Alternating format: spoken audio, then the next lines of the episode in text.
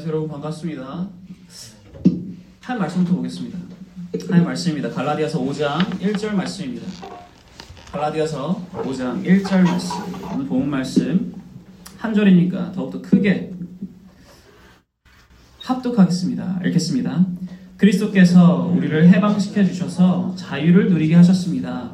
그러므로 굳게 서서 다시는 종살이의 멍에를 내지 마십시오. 앞뒤자로 인사해볼까요? 환영합니다. 축복합니다. 잘 오셨습니다. 아이고, 반갑습니다. 너무나도 너무나도 반갑습니다. 잘 오셨습니다.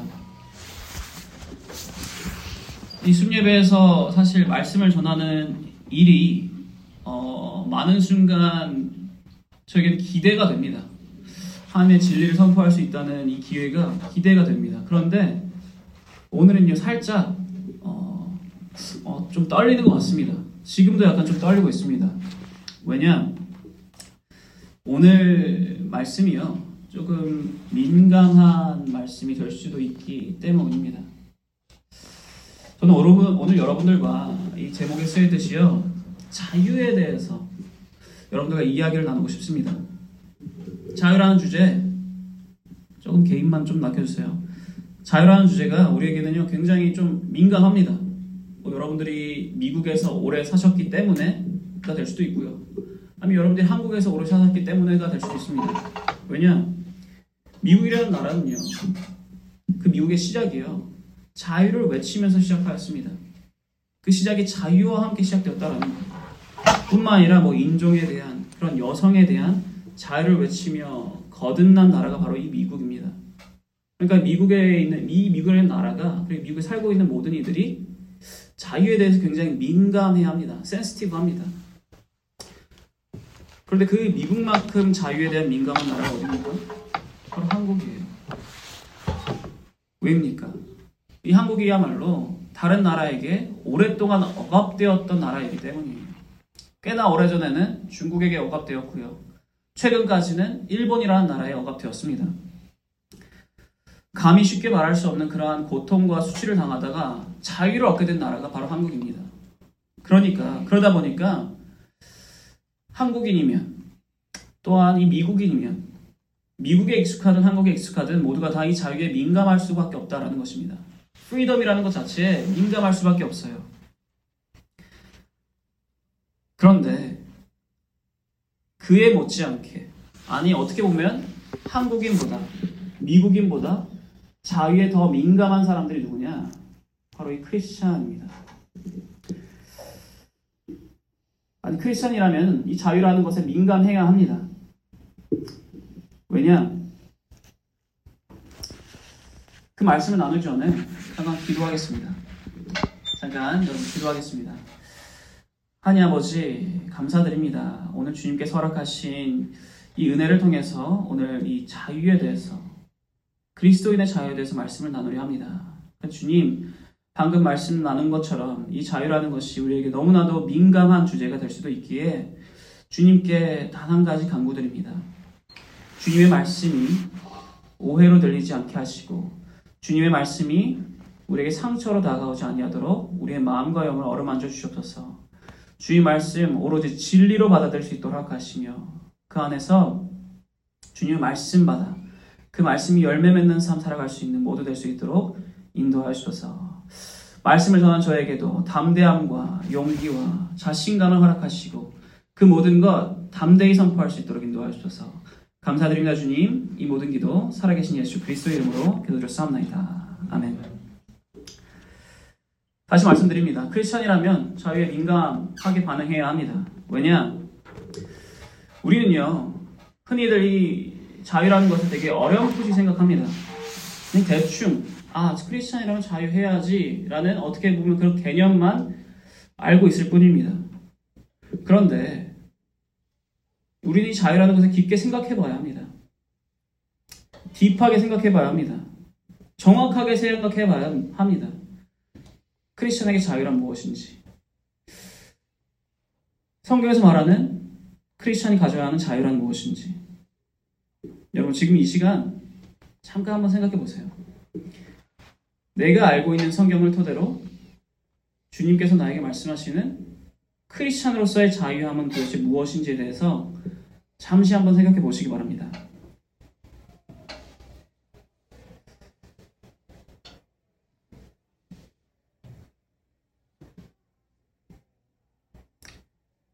다시 질문 드리겠습니다. 여러분, 크리스천에게 자유란, 크리스천의 자유함이란 무엇을 의미합니까? 아마 이런 말 들어보셨을 거예요. 죄로부터 자유한 것이다. 라고. 어떻습니까? 크리스찬이면 죄로부터 자유하는 것입니까? 그래서 죄로부터 자유하다라는 것은 무엇을 의미합니까? 죄로부터 우리가 자유할 수 있는 이유가 혹시나 회개할 수 있기 때문입니까? 조금 더 정확히 말하자면 회개를 조금 더 이제는 간편하게 간단하게 할 수 있기 때문입니까? 예수 그리스도를 통해서 제사가 사라졌습니다. 예배가 간소화되었습니다. 양의 목을 치고 피를 흘리고 이 양의 이 시체를 불태울 필요가 없어졌습니다. 그냥 언제든지 죄를 지었으면 어디서든 언제든지 회개만 하면 됩니다. 그러니까 우리가 죄로부터 자유한 것입니까? 결국 구원받게 될 것이니까 우리가 자유한 것입니까? 여러분, 혹시나 다른 사람을 잘 속이는 방법에 대해서 아십니까? 어, 이렇게 하면 상대방을 잘 속일 수 있다. 뭐 여러분들만의 각자의 그런 특별한 방법이 있을 수 있습니다. 그런데 여러분, 어, 사람을 잘 속이는 방법은 이것이다라고 합니다. 거짓말 속에 진실을 섞으라라고 합니다. 적당하게 이 진실을 거짓말 속에 섞으면요. 그것이야말로 완벽한 거짓말이 된다라고 해요. 속아 넘어갈 수밖에 없는 거짓말이 된다고 합니다. 그리고 이것을 제일 잘하는 자가 있습니다. 이 완벽한 거짓말을 제일 잘하는 자. 여러분들 머릿속에 지금 누가 떠오르십니까? 누가 떠오르든 그 사람은 아닐 것입니다. 제가 말씀드릴게요. 거짓말을 제일 잘하는 자. 누구냐? 바로 사단입니다. King of Lies. 사단은 언제나 어느 때나 우리에게 속삭이고 유혹합니다. 무엇을요? 거짓말을 속삭이고 유혹합니다. 완벽한 거짓말. 여러분 제가 뭐, 라고 말씀드렸습니까? 완벽한 거짓말은 무엇이라, 무엇이라고요? 진실이 섞여 있는 거짓말이라고. 교묘하게 적절한 비율로 진실을 섞일 때 그 거짓말이 완벽해진다라는 거예요. 제가 왜 갑자기 거짓말에 대해서 사단의 능력에 대해서 말씀을 나누는가? 여러분, 맞습니다. 우리는 죄로부터 자유한 게 맞습니다. 구원 약속되었습니다. 구원 받게 될 것입니다. 예수님께서 이미 완벽하고 완전한 제사 드렸습니다. 더 이상 우리 양의 목을 칠 필요가 없고 피를 흘릴 필요가 없고 불로 태울 필요가 없습니다. 언제든지 회개만 하면 됩니다. 이 모든 것이 진실이에요. 그런데 사단이 우리에게 유혹하는 진실이 아닌 것은 무엇이냐? 죄에 대한 결과와 책임입니다. 사단은 우리에게 속삭여요. 야, 너희들 그렇게 배우지 않았냐? 회개만 하면 되는 거 아니냐? 자유로운 거 아니냐? 죄로부터 자유받은 자들 아니냐? 성경에도 그렇게 쓰여 있지 않느냐? 너희들은 죄로부터 자유한 자라고. 자유, 쟁취한 자라고. 그러니까 해도 되잖아. 죄 지어도 되잖아. 회개하면 되잖아. 언제나 그렇게 말하면서 여러분, 그 죄에 대한 결과 책임에 대해서 단 하나도 언급하지 않아요. 교묘하게 진실을 말하면서 또한 진실을 말하지 않습니다.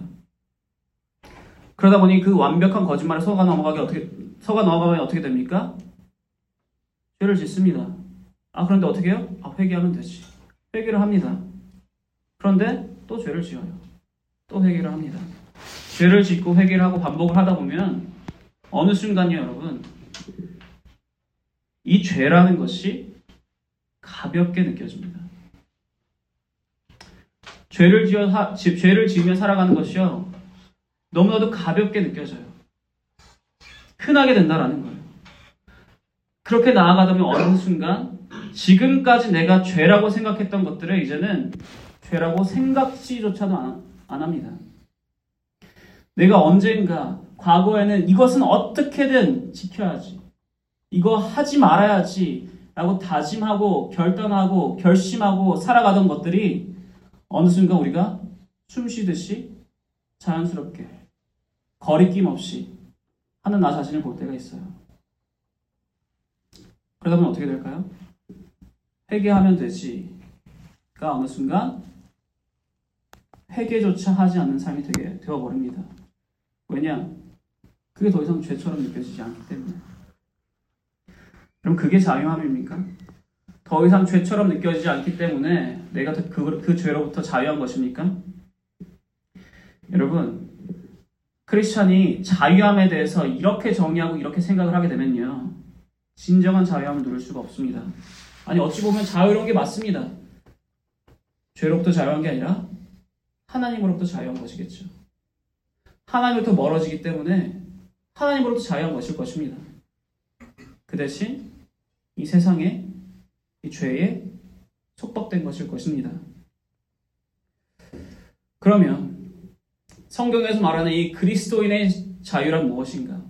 크리스찬들이 받은 이 자유함이란 무엇을 의미하는가? 우리는 무엇이 자유로운 것인가?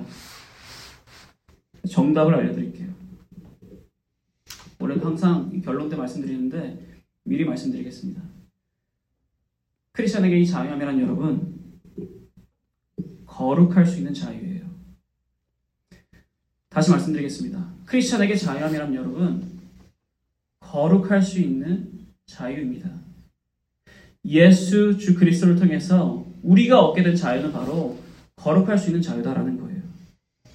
여러분 거룩할 수 있는 자유가 생겼다라는 것은 그 자유가 생기기 전에 어떻다라는 거예요? 거룩할 수가 없었다라는 겁니다. 도저히 거룩할 수가 없었다라는 거예요. 내가 선택할 수 있는 선택 사항 중에 이 거룩이란 이 선택은 그레아웃됐다라는 것입니다. 불투명했다라는 거예요. 아무리 클릭하고 클릭해도 도저히 클릭할 수 없는 것이 바로 이 거룩이었습니다. 매일매일 살아가면서 열심히 살아가면서 매 순간 살아가면서 아무리 꿈꾸고 아무리 노력해도 거룩할 수 없었다라는 거예요. 누구는 말합니다. 아, 율법 지키면 되는 거 아니냐. 예수 그리스도가 없었을 때에도, 예수 그리스도 희생이 없었을 때에도 율법 지키면 거룩하게 살아갈 수 있는 거 아니냐. 여러분, 이것 또한 사단의 거짓말입니다. 넓게 보면요, 맞아요. 율법을 모두 지키며 살아갈 수 있었다면 거룩하게 살아갈 수 있었을 것입니다. 근데 문제는 무엇이냐? 그 어느 누구도 모든 율법을 지키며 살아갈 수가 없다라는 거예요. 살아가면서 죄를 지을 수밖에 없다라는 겁니다. 누구는 말합니다. 아, 나는 그게 가능할 것 같기도 한데요. 생각해보면 난 지금까지 죄 안 짓고 살았습니다. 잘하면 율법 다 지키면 살 수 있을 것 같아요. 아니요. 로마서 3장 23절에 이렇게 써 있습니다. 다 함께 읽어보겠습니다. 읽겠습니다. 모든 사람이 죄를 범하였음에 하나님의 영광에 이르지 못하더니 아멘. 이런 모든 사람이라고 써 있죠. 여기는 이것은요 과거와 현재와 미래에 존재하는 그 모든 사람을 의미합니다. 모두가 다 죄를 이미 범했대. 그 누구도 율법 다 지킬 수 없다라고 말하는 거예요. Period. 불가능합니다. 근데 사단은 계속해서 말하죠. 이것이 가능하다라고. 이거 잘하면 가능할 수 있다. 너라면 할 수도 있을 거라고. 그 속삭임에 휘둘리면 어떻게 될까요? 우리가 흔히 알고 있는 율법주의자가 되는 거예요. 리글리즘에 빠진다라고 하죠. 대표적으로 성경 속에서 그 리글리즘에 빠진 자들이 누굽니까? 바리새인들이에요. 바리새인들은 율법을 가르치고 율법을 지키며 나아갔던 자들입니다. 그래서 말합니다. 율법 지키면 거룩하게 살 수 있다라고. 그런데 뭐예요? 실상은 그들이 아무리 율법 지켜라 율법 지켜라 말하지만 그들 자신도 율법을 모두 다 지키지 못하였어요.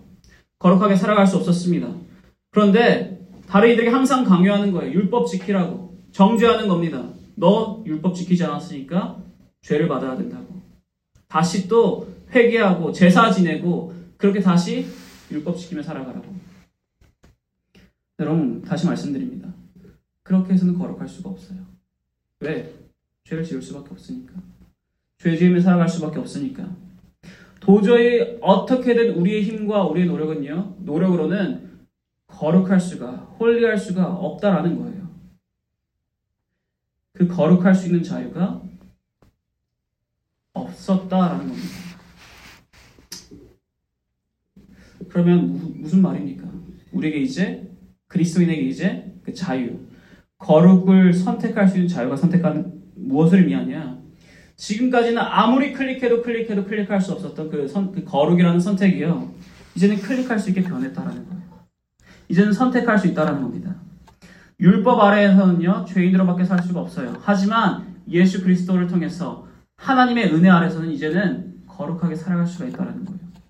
길이 열린 겁니다. 지금까지 한 길밖에 없었어요. 죄인으로밖에 살 수밖에 없었습니다. 죄 지으면서 살 수밖에 없었습니다. 근데 이제는 선택이 생겼어요. 거룩을 선택할 수 있는 길이 생겼습니다. 우리 앞에 선택지가 이제 놓여졌다라는 거예요.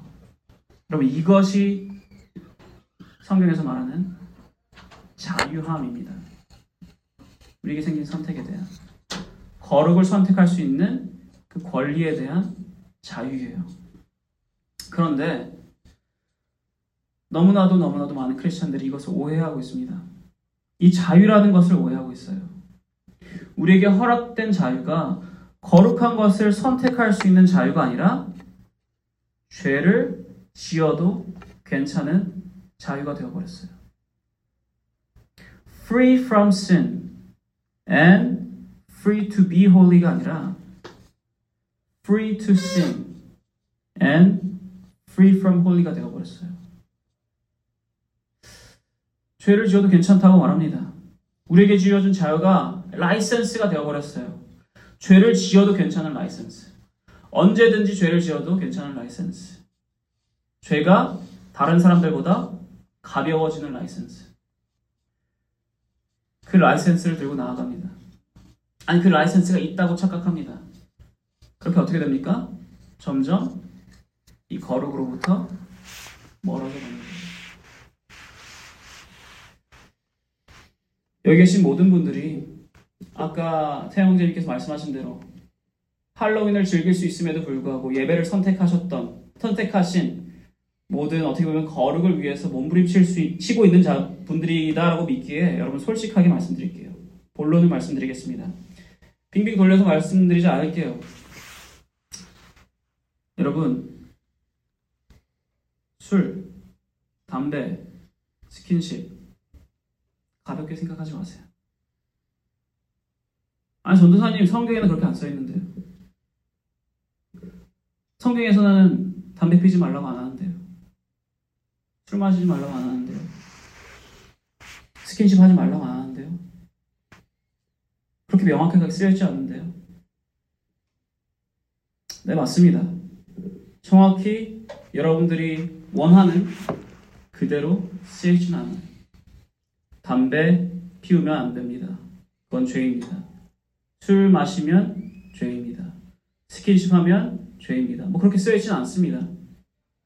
근데 대신 여러분, 이렇게 쓰여 있어요. 오늘 본 말씀 조금 이후 구절인 13절 말씀이에요. 함께 이 14절 말씀 읽어보겠습니다. 읽겠습니다. 형제들아 너희가 자유를 위하여 부르심을 입었으나 그러나 그 자유로 육체의 기회를 삼지 말고 오직 사랑으로 서로 타라. 아멘. 우리에게 자유가 지워, 지워, 쥐어졌는데 그 우리에게 주어진, 주어진 이 자유를요 육체를 위한 기회를 삼지 말라고 말씀하세요. 다른 말로 하자면요 육체의 욕심을 채우기 위한 기회로 이 자유를 사용하지 말라고 말씀하십니다. 또 다른 말로 하면요. 더 쉬운 말로 하자면 여러분, 핑계 대지 말라는 거예요. 핑계 삼으면서, 자유라는 핑계 삼으면서, 죄와 가까워지지 말라고 말씀하시는 겁니다. 여러분, 맞습니다. 술, 담배, 스킨십, 명확하게 죄에 있진 않아요. 죄와 거룩, 어떻게 보면 그 사이에 있는 이 가느다란 선에 있습니다. 사람들은 말해요. 나는 선을 지킬 수 있습니다. 나는 그 선 잘 지킬 수 있습니다. 나는 담배 선 지키면서 할 수 있습니다. 그냥 친구들이 담배 피니까 나도 그들과 교제하기 위해서 피는 거예요. 혼자 있을 때는 안 펴요. 다른 때는 안 핍니다. 아, 저 술 안 좋아합니다. 아, 술 맛이 없어요.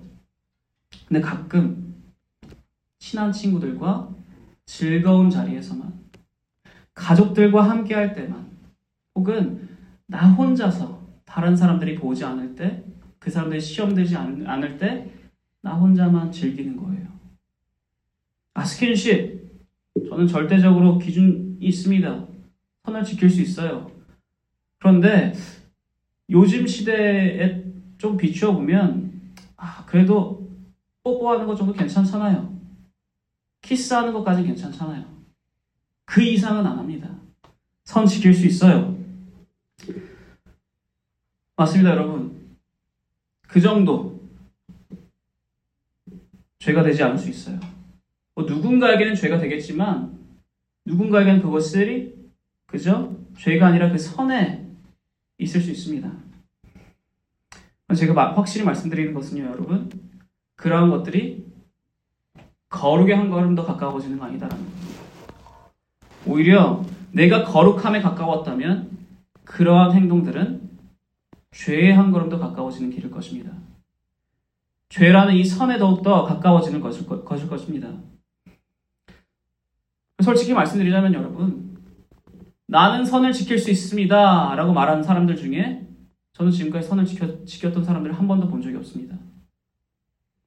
그 선 위에서 위험하게 줄타기 하다가 결국 모두가 다 이 죄의 사이드로 떨어졌습니다. 친구들과 함께 있을 때만 하던 담배가 어느 순간 내가 혼자 있을 때도 끊을 수 없도록 계속해서 하는 담배가 되었고요. 기쁜 날, 즐거운 날, 취하지 않을 정도로 마시던 그 술들이요. 어느 순간 그래도 1년에 한두 번은 나의 진짜 친한 친구들과 혹은 내가 사랑하는 가족들과는 그들 앞에서는 취해도 괜찮아 가 되어버립니다. 입술까지만 허락합니다. 라고 하던 그 스킨십의 기준이요. 어느 순간 나의 몸 전체를 내가 아직 결혼하지 않은 나와 하나 되지 않는 그러한 상대에게 다 내어주게 됩니다. 내가 절대 하지 않을 것이다 라고 다짐하고 결심했던 것들이요. 어느 순간 나의 삶의 일부분이 되어버려요. 숨 쉬듯이. 자연스럽게. 거기다 그 모든 것들이 죄처럼 느껴지지도 않습니다. 수많은 성경 구절을 갖고 오면서 이것만 보면 이거 죄 아니라고 하지, 하지 않습니까? 성경에 안 쓰여 있지 않습니까? 라는 이유를 가지고 죄처럼 생각하지 않아요. 아니 전도사님 너무나도 편협한 시선 아닙니까? 아 전도사님 뭔데 그걸 다 알아요? 지금까지 전도사님 그런 사람들만 봤을 수 있지 않, 않습니까? 나는 그렇지 않습니다. 나는 그 선 잘 지킬 수 있어요. 죄 쪽으로 전 떨어지지 않을 수 있습니다. 나는 다릅니다. 나는 할 수 있습니다. 나는 크리스찬으로서 즐겁게 살 것이고요. 또한 세상에서도 즐기며 살 것입니다. 자유한 존재이니까. 할 수 있습니다. 오히려 저는요, 세상에서 그 모든 즐거움을 즐기면서 세상에 있는 그 사람들에게 그들에게 더욱더 가까이 가면서 크리스찬이란 어떠한 삶을 살아가는지를 알려줄 거예요. 크리스찬이 그저 빡빡한, 그런 드라이한 그러한 삶을 살아가는 존재가 아니라 즐겁게 살아갈 수 있다고. 자유롭게 살아갈 수 있는 존재라고. 쿨할 수 있는 존재라고. 힙할 수 있는 존재라고. 그들에게도 알려주면서 그들을 전도할 것입니다. 여러분 그렇게 따지면 성경 속에는 다니엘이야말로 너무나도 바보 같은 자 아닙니까? 너무나도 바보예요.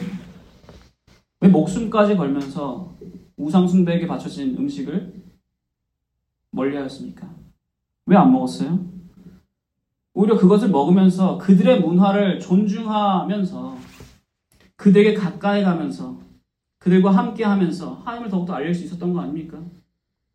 그렇게 하나님들이 하나님이 얼마나 대단하신 분인지 하나님과 함께하면 얼마나 즐겁게 살 수 있는지를 알릴 수 있는 기회 아니었어요? 이렇게 문화에 적극적으로 참여하면서 선만 잘 지키면 되지 왜 안 먹겠다고 아예 먹지 않겠다고 그렇게 결단하고 이게 목숨을 겁니까? 바보예요 바보. 바울도 그렇게 말하잖아요. 먹어도 괜찮다고. 우상 숭배에 들여진 음식들 먹어도 괜찮다고 말합니다. 여러분 많은 크리스천들이요 이 바울의 말을 인용하면서 먹어도 괜찮다, 해도 괜찮다라고 말을 해요. 여러분 제가 아까 사단의 거짓말에 대해 말씀드렸죠. 이것 또한 사단의 거짓말입니다. 바울 분명 말하였어요. 우상 숭배에게 드려진 음식들도 먹어도 괜찮다고. 그것이 죄가 되지 않는다고.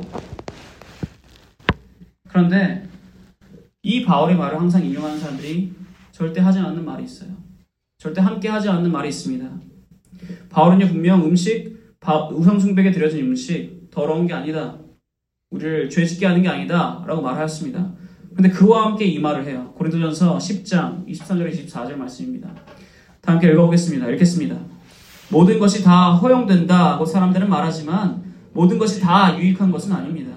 모든 것이 다 허용된다고 사람들은 말하지만 모든 것이 다 덕을 세우는 것은 아닙니다. 아무도 자기의 유익을 추구하지 말고 남의 유익을 추구하십시오. 허용됐다라는 게 해도 된다가 아니다라는 거예요. 왜냐? 그 모든 것이 다 유익하지는 않기 때문입니다. 괜찮은 게 아니다라는 거예요. 그래서 바울은 이렇게까지 말합니다. 10장 31절 말씀이에요. 오늘 10장 31절 말씀. 함께 읽어보겠습니다. 읽겠습니다. 그러므로 여러분은 먹든지 마시든지 무슨 일을 하든지 모든 것을 하나님의 영광을 위하여 하십시오. 그럼 다 해도 괜찮아요. 그것이 하나님의 영광을 위한 일이라면. 이론상으로는요, 여러분. 이론만 따지면요, 여러분. 술 마셔도, 담배 펴도. 아니, 어쩔 때, 어쩔 때는 취하여도, 중독에 빠져도, 다른 배우자가 아닌 자들과 성관계를 수도 없이 가져도 다 괜찮습니다. 그 모든 것이 하나님의 영광을 위해, 위해서라면. 근데 여러분, 솔직해지자고요. 그 모든 것들이 방금 말한 그런 것들이 어떻게 보면 내가 가볍게 여기는 이 정도는 괜찮아 하는 것들이 진정으로 하나님의 영광을 위한 일입니까? 아니면 나의 유익을 나의 욕심을 채우기 위한 일입니까?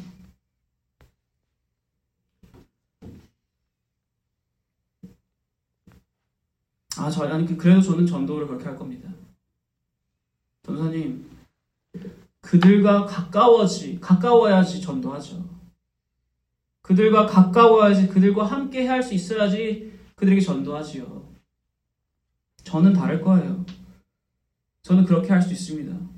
그렇게 선교, 그렇게 전도, 그렇게 함께 영광 돌릴 수 있습니다.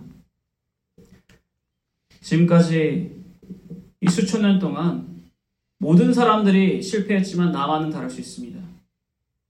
나는 할 수 있어요.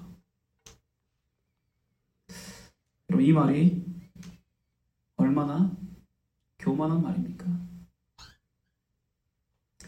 여러분, 다른 이들에게 유익이 되는 일, 다른 이들을 전도하는 일은요, 그들과 가까울 때 되는 게 아닙니다. 그들과 가까울 때 전도되는 게 아니라 내가 하나님께 가까울 때, 내가 거룩에 가까울 때 비로소 전도가 되는 거예요. 그럼 다른 사람들이 여러분들이 그 위태로운 그 선 위에서 줄타기 하는 모습을 보면서 와 저렇게도 크리스천으로 살아갈 수 있겠구나. 나도 저렇게 돼야지. 나도 저렇게 되고 싶다라는 마음 다실 것 같습니까? 아닙니다. 거룩에 살지 않고 어떻게 보면 아직 믿지 않은 자들은요 그렇게 선을 타고 있는 줄을 타고 있는 우리를 보면서 그들의 마음속에 이런 생각 가질 거예요. 언제 넘어지지? 언제 넘어지나? 언제까지 버틸 수 있을까? 어디 한번 넘어지기만 해봐라. 그러다 결국에 조그마한 실수로 죄 쪽으로 넘어졌을 때 그들은 다 이렇게 말할 것입니다. 아, 너도 나랑 다르지 않네. 크리스찬? 별거 없네. 그렇게 말하고 말하여도 결국에 다 위선자네. 여러분, 내가 이 죄라는 것에 혹은 이 죄의 선에 한 걸음 더 가까워질 때 다른 이들에게 유익이 되는 게 아니라 내가 거룩에 가까울 때 하나님께 한 걸음 더 다가갈 때 그것이 나에게도 다른 이들에게도 유익이 되는 것입니다. 여러분, 여러분들에게 허락된 그 자유, 죄를 혹은 거룩을 선택할, 선택할 수 있는 그 자유를 죄와 가까워진 데 사용하지 마시기 바랍니다. 선을 타는데, 줄을 타는데 여러분 그 자유를 선택하지 마시기 바래요. 거룩을, 거룩에 가까워지는데 여러분 그 자유를 사용하시기 바래요. 주님께서 우리에게 말씀하십니다. 내가 거룩하니 너희도 거룩하라. 여러분 거룩하면 우리 올인 해야 합니다. 여기서 왔다 갔다 할 수 없다라는 거예요. 올인 해야 합니다. 그래야지만 예수 그리스도께서 우리를 위하여 짊어진 그 십자가에 우리가 걸림돌이 되지 않을 수가 있어요. 그러면 어떻게 될까요? 거룩하고 싶은데 언제나 어느 때나 그 거룩을 선택하고 싶은데 쉽지 않습니다. 나도 술자리 대신에 예배 나아가고 싶고요. 나도 담배 대신에 말씀 읽고 싶고요. 나도 음행 대신에 기도하고 싶습니다. 그런데 그게 쉽지가 않아요. 어떻게 하면 거룩을 선택할 수 있습니까? 어떻게 하면 더욱더 쉽게 이것을 이 거룩을 실천할 수 있습니까? 뭔가 꿀팁 좀 알려주세요. 특별한 트릭 좀 알려주세요. 좀 도와주세요. 꿀팁, 트릭 없습니까? 네, 없습니다.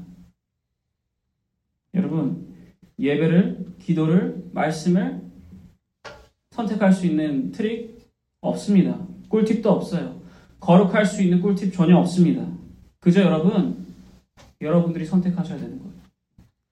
매 순간 여러분들 앞에 그 선택이 놓일 때 여러분들이 willingly 선택하셔야 됩니다. 연구 결과에 따르면 사람은 하루에 150번의 이 선택을 할 수 있는 기회가 있다고 해요. 150번 무언가를 선택한다고 합니다. 그것이 아이스 아메리카노 선택하는 것이든 그것이 내가 점심에 스시를 먹기, 로 선택하는 것이든 선택이 놓여진다라는 거예요. 그리고 그 150번의 선택 중에 그 중에 3분의 1은 나의 인생을 바꿀 수 있는 선택이다라고 해요. 여러분, 주님께서 우리에게 제주신 자유는요, 결단하고 선택해야 되는 거예요. 언젠가 교회 다니다 보면 무르드듯 자연스럽게 아닙니다. 절대 그럴 수 없어요. 매 순간 내가 결정하고 선택해야 합니다. 주님을 따르기를, 거룩을 택하기를 내가 선택해야 합니다. 주님께서는요, 우리에게 분명 능력을 주셨어요. 성령님을 통해서 우리에게 성령의 열매를 주셨습니다. 그 열매는 무엇이냐? 사랑과 희락과 화평과 오래 참음과 자비와 양성과 충성과 온유와 그리고 절제의 능력을 주셨습니다. 이미 주셨다고요, 그 능력. 거룩을 언제든지 선택할 수 있는 능력, 을 주셨습니다. 그런데 우리를 대신해서 선택해 주시지 마세요. 선택할 수 있는 기회와 자유는 주셨지만 우리를 대신하여 선택해 주시는 않는다라는 겁니다. 여러분 오늘 할로윈입니다. 뭐 사실 할로윈 파티나 할로윈 축제는 이미 주말에 지나가긴 했습니다. 그럼에도 여러분 다시 한번 더 여러분에게 질문하겠습니다. 여러분들은 오늘 밤 무엇을 선택하시겠습니까? 여러분들의 자유를 핑계 삼아서 죄와 가까워지는 길을 선택하시겠습니까? 선을 타는 길을 선택하시겠습니까? 줄 타는 길을, 그 위태로운 길을 선택하시겠습니까? 아니면 하나님께 영광을 돌릴 수 있는 거룩한 것, 길을 선택하시겠습니까? 아, 이미 약속했습니다. 다른 사람과 선약이 있습니다. 여러분, 어쩔 수 없습니다. 주님 어쩔 수 없어요. 아니, 여러분이 어쩔 수 없는 것은 전혀 없습니다. 다 여러분들의 선택이에요. 여러분, 무엇을 선택하냐는 여러분들에게 달려 있습니다. 주님께서 분명 도와주시고 능력 주시고 함께 하시겠지만 결국에 그 갈림길 앞에서 선택하는 것은 여러분 여러분 자신이 될 것입니다. 여러분 거룩을 선택하시기 바래요. 결단하시기 바래요. 거룩을 선택하기로 나의 하루 가운데 150번의 150번의 선택 가운데 언제나 어느 때나 거룩을 선택하겠다 결단하시기 바래요. 그래야지만 여러분 우리의 삶 가운데 함께 영광을 돌리고 우리의 삶 가운데 나에게 유익이 되고 다른 이들에게 유익이 되는 그러한 삶 살아갈 수 있을 것입니다. 그렇게 모두에게 유익이 되는 길을 선택하시는 순례배 여러분 되시기를 축원합니다. 여러분 지금 이 시간 함께 기도하시기 바랍니다. 무엇을 기도하냐? 여러분 여러분들이 무엇을 오늘 결단하실지 저는 잘 모르겠습니다. 무엇을 결단하라 라고도 섣부르게 말씀드리지 못하겠습니다.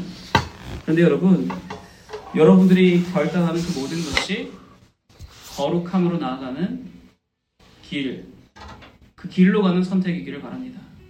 여러분, 오늘 하루, 지금 이 시간, 주님께 간구하시기 바랍니다. 주님, 혹시나 내가 지금까지 죄에 너무나, 너무나도 무뎌져서 죄를 선택하였다면 이제라도 이제라도 늦지 않았으니 거룩함을 선택하겠습니다. 거룩함을 선택하겠다 결단하고 나아가겠습니다. 라고 기도하시기 바래요. 그것이 여러분 디테일하면 디테일할수록 좋습니다. 나의 그 거룩의 선택이 무엇일지 내가 결단하는 것이 무엇일지 여러분 선택하시기 바래요. 그리고 그 선택이 그 선택을 통해서 여러분들이 그리고 다른 분들에게도 여러분 주위에 있는 사람에게도 그 모든 것이 유익이 되기를 바랍니다. 다 함께 여러분 기도하시겠습니다.